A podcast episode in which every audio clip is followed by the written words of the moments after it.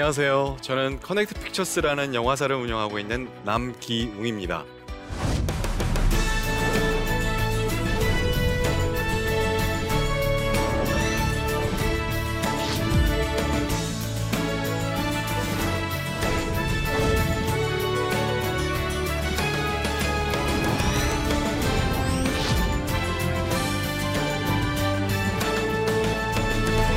저는 2000년부터 2014년까지 15년 동안 직배사에서 200여 편의 외화 영화를 배급했고요. 2017년부터는 커넥트 픽처스라는 기독 전문 배급사를 운영하고 있고요. 서서평 천천히 평온하게 폴란드로 간 아이들, 헤로니모, 그리고 교회 오빠 같은 기독 영화를 배급하고 있습니다. 헐리우드 직배사에서 만들어진 그 외국 블록버스터 영화를 만들 어, 배급하던 사람이 왜 한국의 독립 영화 그 중에서 기독 영화를 배급하게 됐는지 그리고 그렇게 변해오는 과정 가운데 기독 영화가 처한 열악한 현실 그럼에도 불구하고 기독 영화만이 가진 고유의 가치를 오늘 이 시간 여러분과 함께 나누고자 합니다. 하나님의 전적인 은혜로 어, 자격이나 능력도 없던 사람이 어, 직배사에서 일을 하게 됐고요. 10여 년 동안 다양한 장르의 블록버스터 그리고 예술 영화를 배급할 수 있었습니다. 하지만 그 기간 동안 다양한 영화들을 만났지만 제 안에 채워지지 않는 목마름 같은 것들이 있었던 것 같아요. 몇백만 명이 보고 심지어 천만 명이 보는 영화를 가지고 사람들이 기쁨을 얻을 수 있고 또 그 가운데 감동을 얻을 수 있고 어린 친구들은 겨울왕국이나 어벤져스를 통해서 꿈을 가질 수는 있지만 그 영화로 인해서 사람의 인생이 바뀌고 하나님을 만나는 일은 결코 일어나지 않더라고요. 그런 고민을 할 때쯤 제 의사와는 상관없이 회사를 나올 수뿐이 없었습니다. 그 이후에 한국 영화 쪽에서 근무를 하면서 귀향이라는 영화를 처음 직접 선택하고 투자하고 배급하는 일을 하게 됐습니다. 한 편의 영화가 일본군 위안부 문제에 대한 전 국민적인 관심을 일으키고 그것을 통해서 사회의 인식이 변하는 걸 보면서 아, 영화하는 기쁨을 처음으로 느꼈던 것 같아요. 그리고 그곳에서 영화에 대한 소명을 갖게 되었습니다. 이런 360만 명이 보는 기적적인 흥행에도 불구하고 하나님은 저를 그곳에서 머물게 못하시고 아, 다시 회사를 나오실 분이 없었습니다. 그 당시 그 영화 판권 때문에 급하게 회사가 필요했고 어, 회사 이름을 정하기 위해서 어, 제가 토론토 영화제를 방문했었는데요. 그곳에서 예배 처소를 찾는 동안에 만났던 교회가 어, 커넥트 픽처스의 이름이 됐던 그 Connect Church였었습니다. 그 교회 표어가 Connect with God, Connect with you and me, Connect with people and the world였었어요. 어, 제가 영화로 꿈꿨던 게 바로 그런 거였던 것 같아요. 하나님의 마음과 복음의 메시지를 담은 컨텐츠를 믿음의 동역자들과 함께 관객을 넘어서 세상 가운데 전하는 아, 그런 것들을 꿈꿨는데요. 너무나 마음에 들어서 목사님께 허락을 받고 그날 밤에 제가 숙소에서 기도했던 것 같아요. 하나님, 이 이름이 하나님이 주시는 이름 같은데 만에 하나 제가 이 회사를 운영하게 된다면 한국의 기독 영화의 현실이 너무나 어려운 것 같습니다. 그리고 너무나 어려워서 하려는 사람이 많지 않은 것 같은데 그거를 제가 좀 잘해보고 싶습니다 하는 정말 탄식 같은 기도를 했던 것 같아요. 하나님께서 그 기도를 들어주셨는지 아, 커넥트 픽처스의 창립작으로 배급했던 영화가 서서평 천천히 평온하게였었습니다. 그 이후에 하나님은 추상미 감독님의 폴란드로 간 아이들 그리고 헤로니모 교회 오빠와 같은 어, 좋은 기독 영화를 배급할 수 있게 해주셨습니다. 어, 제가 지금까지 기독 영화를 배급하는 데 있어서 저에게 큰 영향을 줬던 두 편의 영화가 있었습니다. 그 첫 번째가 바로 2004년도에 나왔던 패션 오브 크라이스트였었습니다. 멜 깁슨이 감독을 했고요.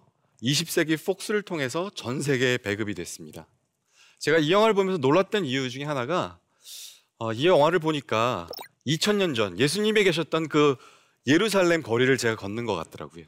그리고 예수님이 십자가에 못 박히실 때그 고통이 저의 고통으로 다가오는 놀라운 경험을 했었습니다. 제가 놀랐던 두 번째 이유는 이 영화가 이 크리스찬 영화가 20세기 폭스라는 거대한 헐리우드 영화사를 통해서 배급이 됐던 것이었습니다.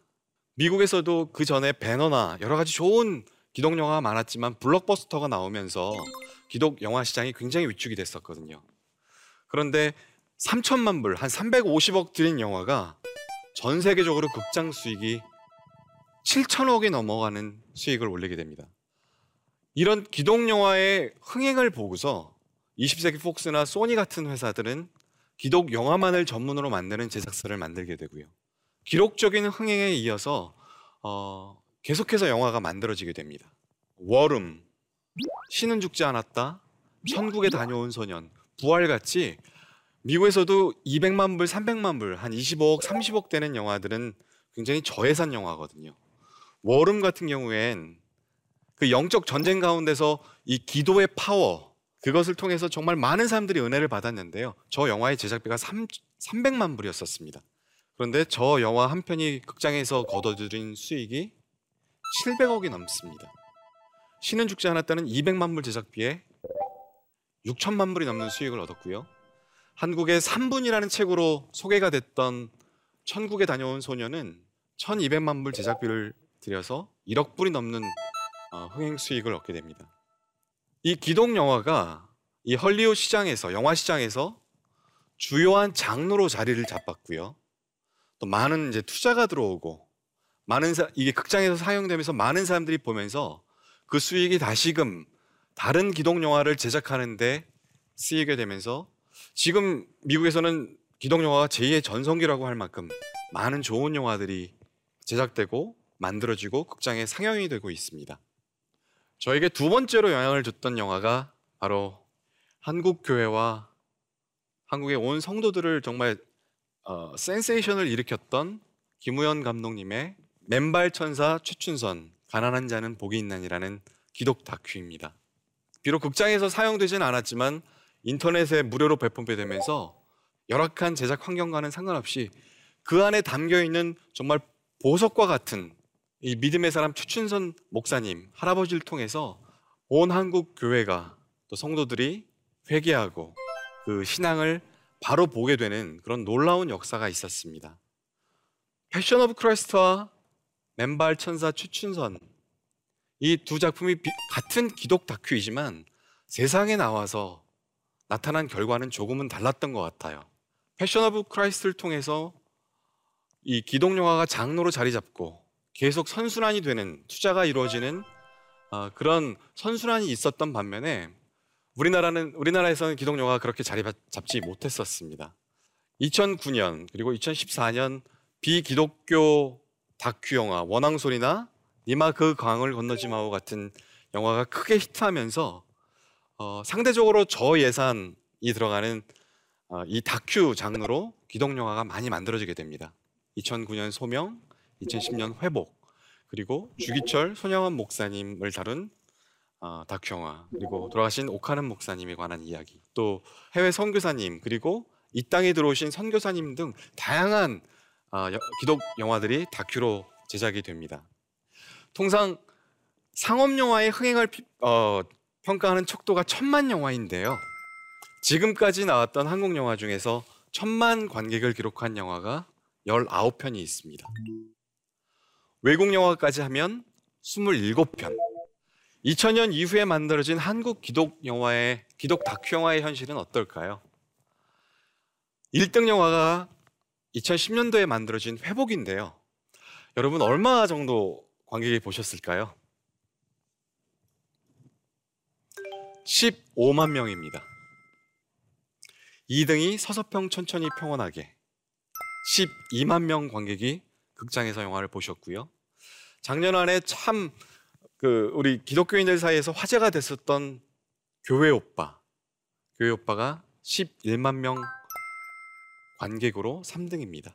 이 이야기는 한국 기독 다큐 영화가 10만 명을 넘어가는 것은 일반 상업 영화가 천만 명을 하는 것보다 더 어렵다는 이야기입니다. 이게 지금 현재 한국 기독 영화의 현실입니다. 우리 2019년 한국 영화 시장에 대해서 잠깐 볼까요? 가장 많은 관객들이 극장을 찾았던 해가 작년이었었습니다. 2억 2,600만 명이 극장에서 영화를 보셨고요. 그 이야기는 국민 1인당 평균 4.3회 극장에서 영화를 보셨다는 이야기입니다. 작년 한 해 동안 극장에 개봉한 한국 영화 수가 약 700여 편, 외화까지 포함하면 2,000편이 조금 못 되는 영화가 2019년 한 해 동안 개봉을 했었습니다. 매주 40편에 가까운 영화가 개봉을 한다는 이야기입니다. 그렇다면 한국 기동 영화는 어떨까요? 한국 작년에 개봉했던 기동 영화는 과연 몇 편이나 될 것 같으세요? 작년에 개봉한 기동 영화는 10편이 되질 않습니다. 이 영화들의 관객이 얼마나 될까요? 작년에 2억 2,600만 명이 극장을 찾아 영화를 보셨는데 작년에 개봉한 영화 기독 영화를 보신 분이 50만 명입니다. 그러면 그 한국 영화 관람객의 1%도 아니고 0.5%도 아니고 단지 0.2% 1000명 중에 2명만이 한국 기독 영화를 보셨다는 이야기입니다. 2015년부터 2019년까지 한국에서 이 영화를 통해 이윤을 추구하는 목적으로 제작되는 이 상업 영화의 평균 제작비를 보면 작년 통계가 100억이 넘어갑니다. 이건 통계고요. 이 평균 값이고요. 200억이 넘는 영화도 있고요. 최근에는 300억에 육박하는 영화들도 만들어지고 있습니다. 작년 한 해 전 세계적으로 가장 흥행을 했던 어벤져스 엔드게임 제작비가 얼마일까요? 3억 5천만 불이 넘습니다. 약 한화로 4천억. 4천억을 들여서 만든 영화가 전 세계적으로 극장에서만 3조 원이 넘는 매출을 기록합니다. 한국 기동 영화의 현실은 어떨까요? 한국 기동 영화의 제작비에 대한 통계는 없고요. 어, 한국 독립 예술 영화 안에 포함이 되는데요. 어, 한국 독립 예술 영화는 여러 가지 지원 사업이 많아서 그나마 조금 형편이 낮지만 그래도 평균 제작비가 3억 7천만 원. 분명한 것은 한국 기독 다큐 기독 영화는 이것보다 훨씬 더 열악하다는 거죠. 우리가 보는 눈높이가 100억, 200억, 300억, 1000억, 많게는 4천억짜리 영화를 보고 있는 반면에 우리가 보는 기독 영화는 3억 정도 수준의 영화를 보고 있는 것입니다. 지난 10년간 만들어진 한국 영화와 기독 영화 몇 편이나 될까요? 한국 영화가 3,400편, 기독 영화가 30여 편 남짓. 카톨릭 영화를 포함해도 채 50편이 되지 않습니다. 이게 바로 지금 현재 한국 영화 2019년 현재 한국 영화의 현실입니다. 제작되는 영화 편수, 개봉 편수, 관객 수, 매출액 모두 1% 안에 포함되지 않아요. 0.5%도 아니고 0.5% 이하. 흥행하기가 참 어렵겠죠. 그래서 이 제작비 안에는 광고비까지 포함되거든요. 큰 영화들이 20억, 30억 광고비를 쓸 때 기동 영화가 쓸 수 있는 광고비는 채 1억이 되지 않습니다. 보통 영화가 전체 매출에서 극장이 차지하는 비율이 70%에서 많게는 80% 가까이 됩니다. 극장에서 흥행하지 못하면 그 영화를 만들기 위해 들어간 그 비용을 회수할 수가 없는 거예요. 초저예산으로 만들어지는 한국 영화 극장에서 흥행을 한다는 게 더 외려 신기한 일이겠죠. 그러다 보니까 기독 영화가 극장에서 실패하고 그러다 보니까 또 교회, 한국 교회나 성도님들은 기독 영화를 보고 싶어도 볼 수가 없는 상황이기 때문에 교회로 초청을 해서 영화를 보게 되죠. 그래서 들어간 제작비를 벌충하게 되고요. 이 사이클이 계속해서 반복되고 있는 게 지금 현재 한국 기독 영화의 현실입니다. 0.2%에서 0.5%가 안 되는 점유율을 보이고 있는 한국 기독 영화. 세상의 눈으로 봤을 때는 있으나 마나한 별로 존재의 필요성을 못 느끼겠지만 그럼에도 불구하고 천만 명이 넘게 보는 그 상업 영화가 줄 수 없는 기독 영화만이 갖고 있는 어, 가치가 있습니다. 저는 그 첫 번째가 한 영혼의 회복이라고 생각하는데요. 상업 영화와 기독 영화를 관람한 뒤에 보이는 가장 큰 차이가 바로 어, 회복이라고 생각을 합니다.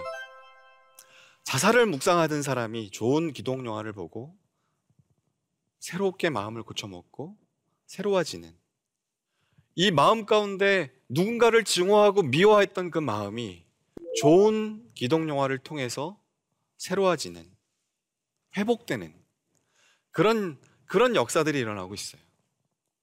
블록버스터 상업 영화를 통해서 하나님을 만나는 경우는 없거든요. 제가 서서평 천천히 평온하게를 배급할 때 저희가 사전 시사로 목회자님들과 선교사님들을 모시고 시사를 했습니다. 영화가 끝난 후에 한 여성 선교사님이 나오셔서 영화를 보신 소감을 말씀해 주시는데요.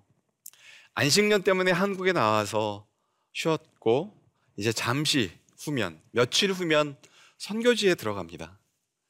그런데 그 선교지에 가기가 죽기보다 싫었습니다. 그런데 오늘 서서평 선교사님의 영화를 보면서 성공이 아니라 선김이라는 머리맡에 있는 그 표를 보면서 새 힘을 얻고 제가 선교지에 들어갑니다. 그런 고백을 하시더라고요. 일반 상업 영화가 줄 수 없는 아, 두 번째 기독 영화의 가치.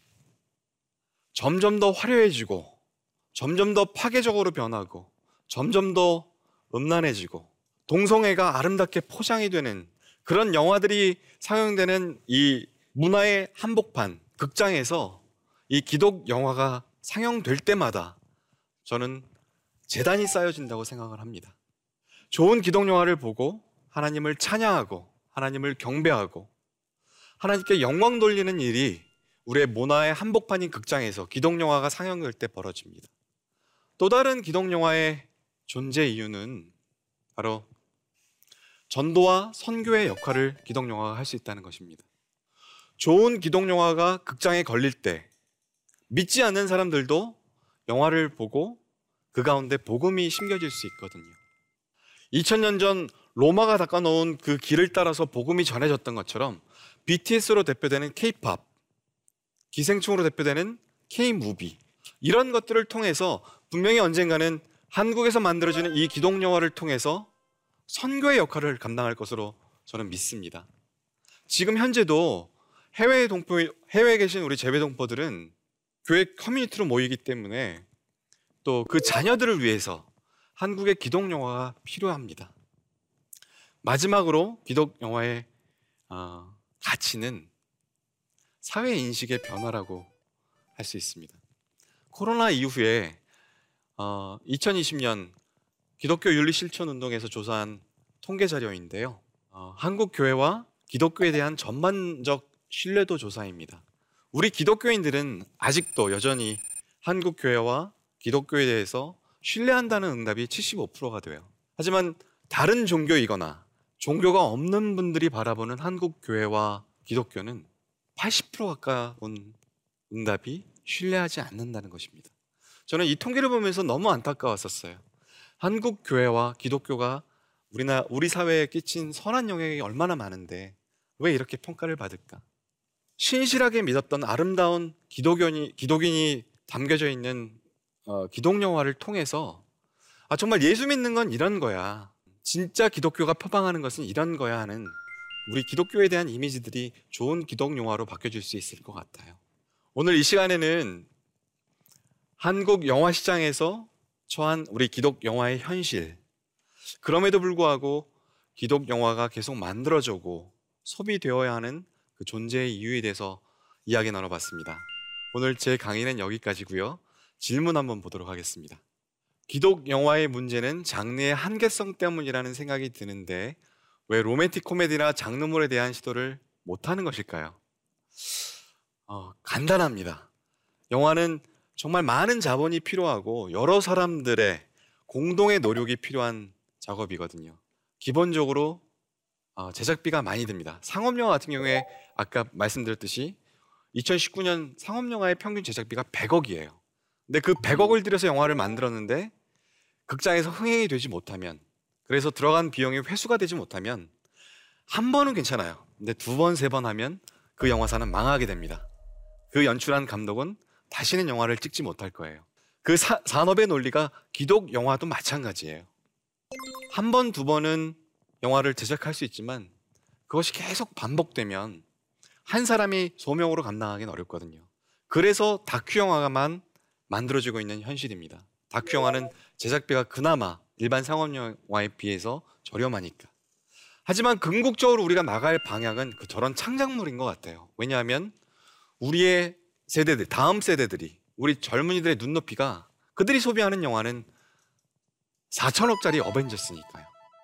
우리 기동 영화도 그 수준까지 앞으로 향해 나가야 되죠. 다양한 장르의 영화들 가운데 기독 교의 정신이 들어가 있는 영화에서 굳이 하나님, 예수님 얘기하지 않더라도 그 안에 하나님의 마음과 예수 그리스도의 복음이 담긴 영화가 계속해서 만들어져야 합니다. 오늘 강의 들어주셔서 감사합니다. 한국 기독 영화의 현실은 어떨까요? 제작되는 영화 편수, 관객 수, 매출액 모두 1% 안에 포함되지 않아요. 그럼에도 불구하고 기독 영화만이 가진 고유의 가치를 오늘 이 시간 여러분과 함께 나누고자 합니다.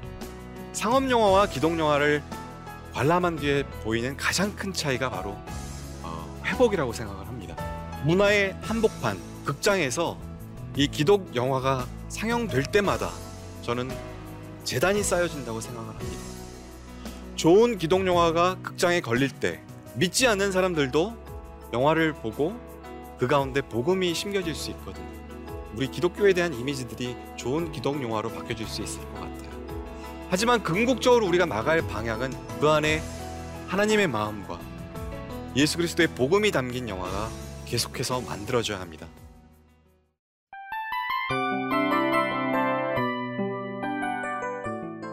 이 프로그램은 청취자 여러분의 소중한 후원으로 제작됩니다.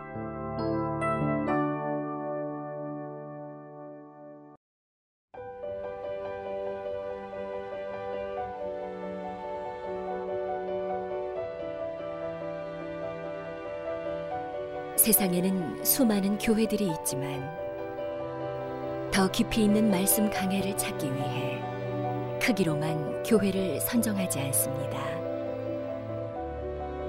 보다 좋은 영적 콘텐츠를 더 많이 나누기 위해 방송비를 받지 않습니다. 1년 365일 복음만 전하고 싶어서 우리는 광고를 하지 않습니다. 온누리의 복음을 땅끝까지 CGN TV와 함께 땅끝 선교사가 되주세요.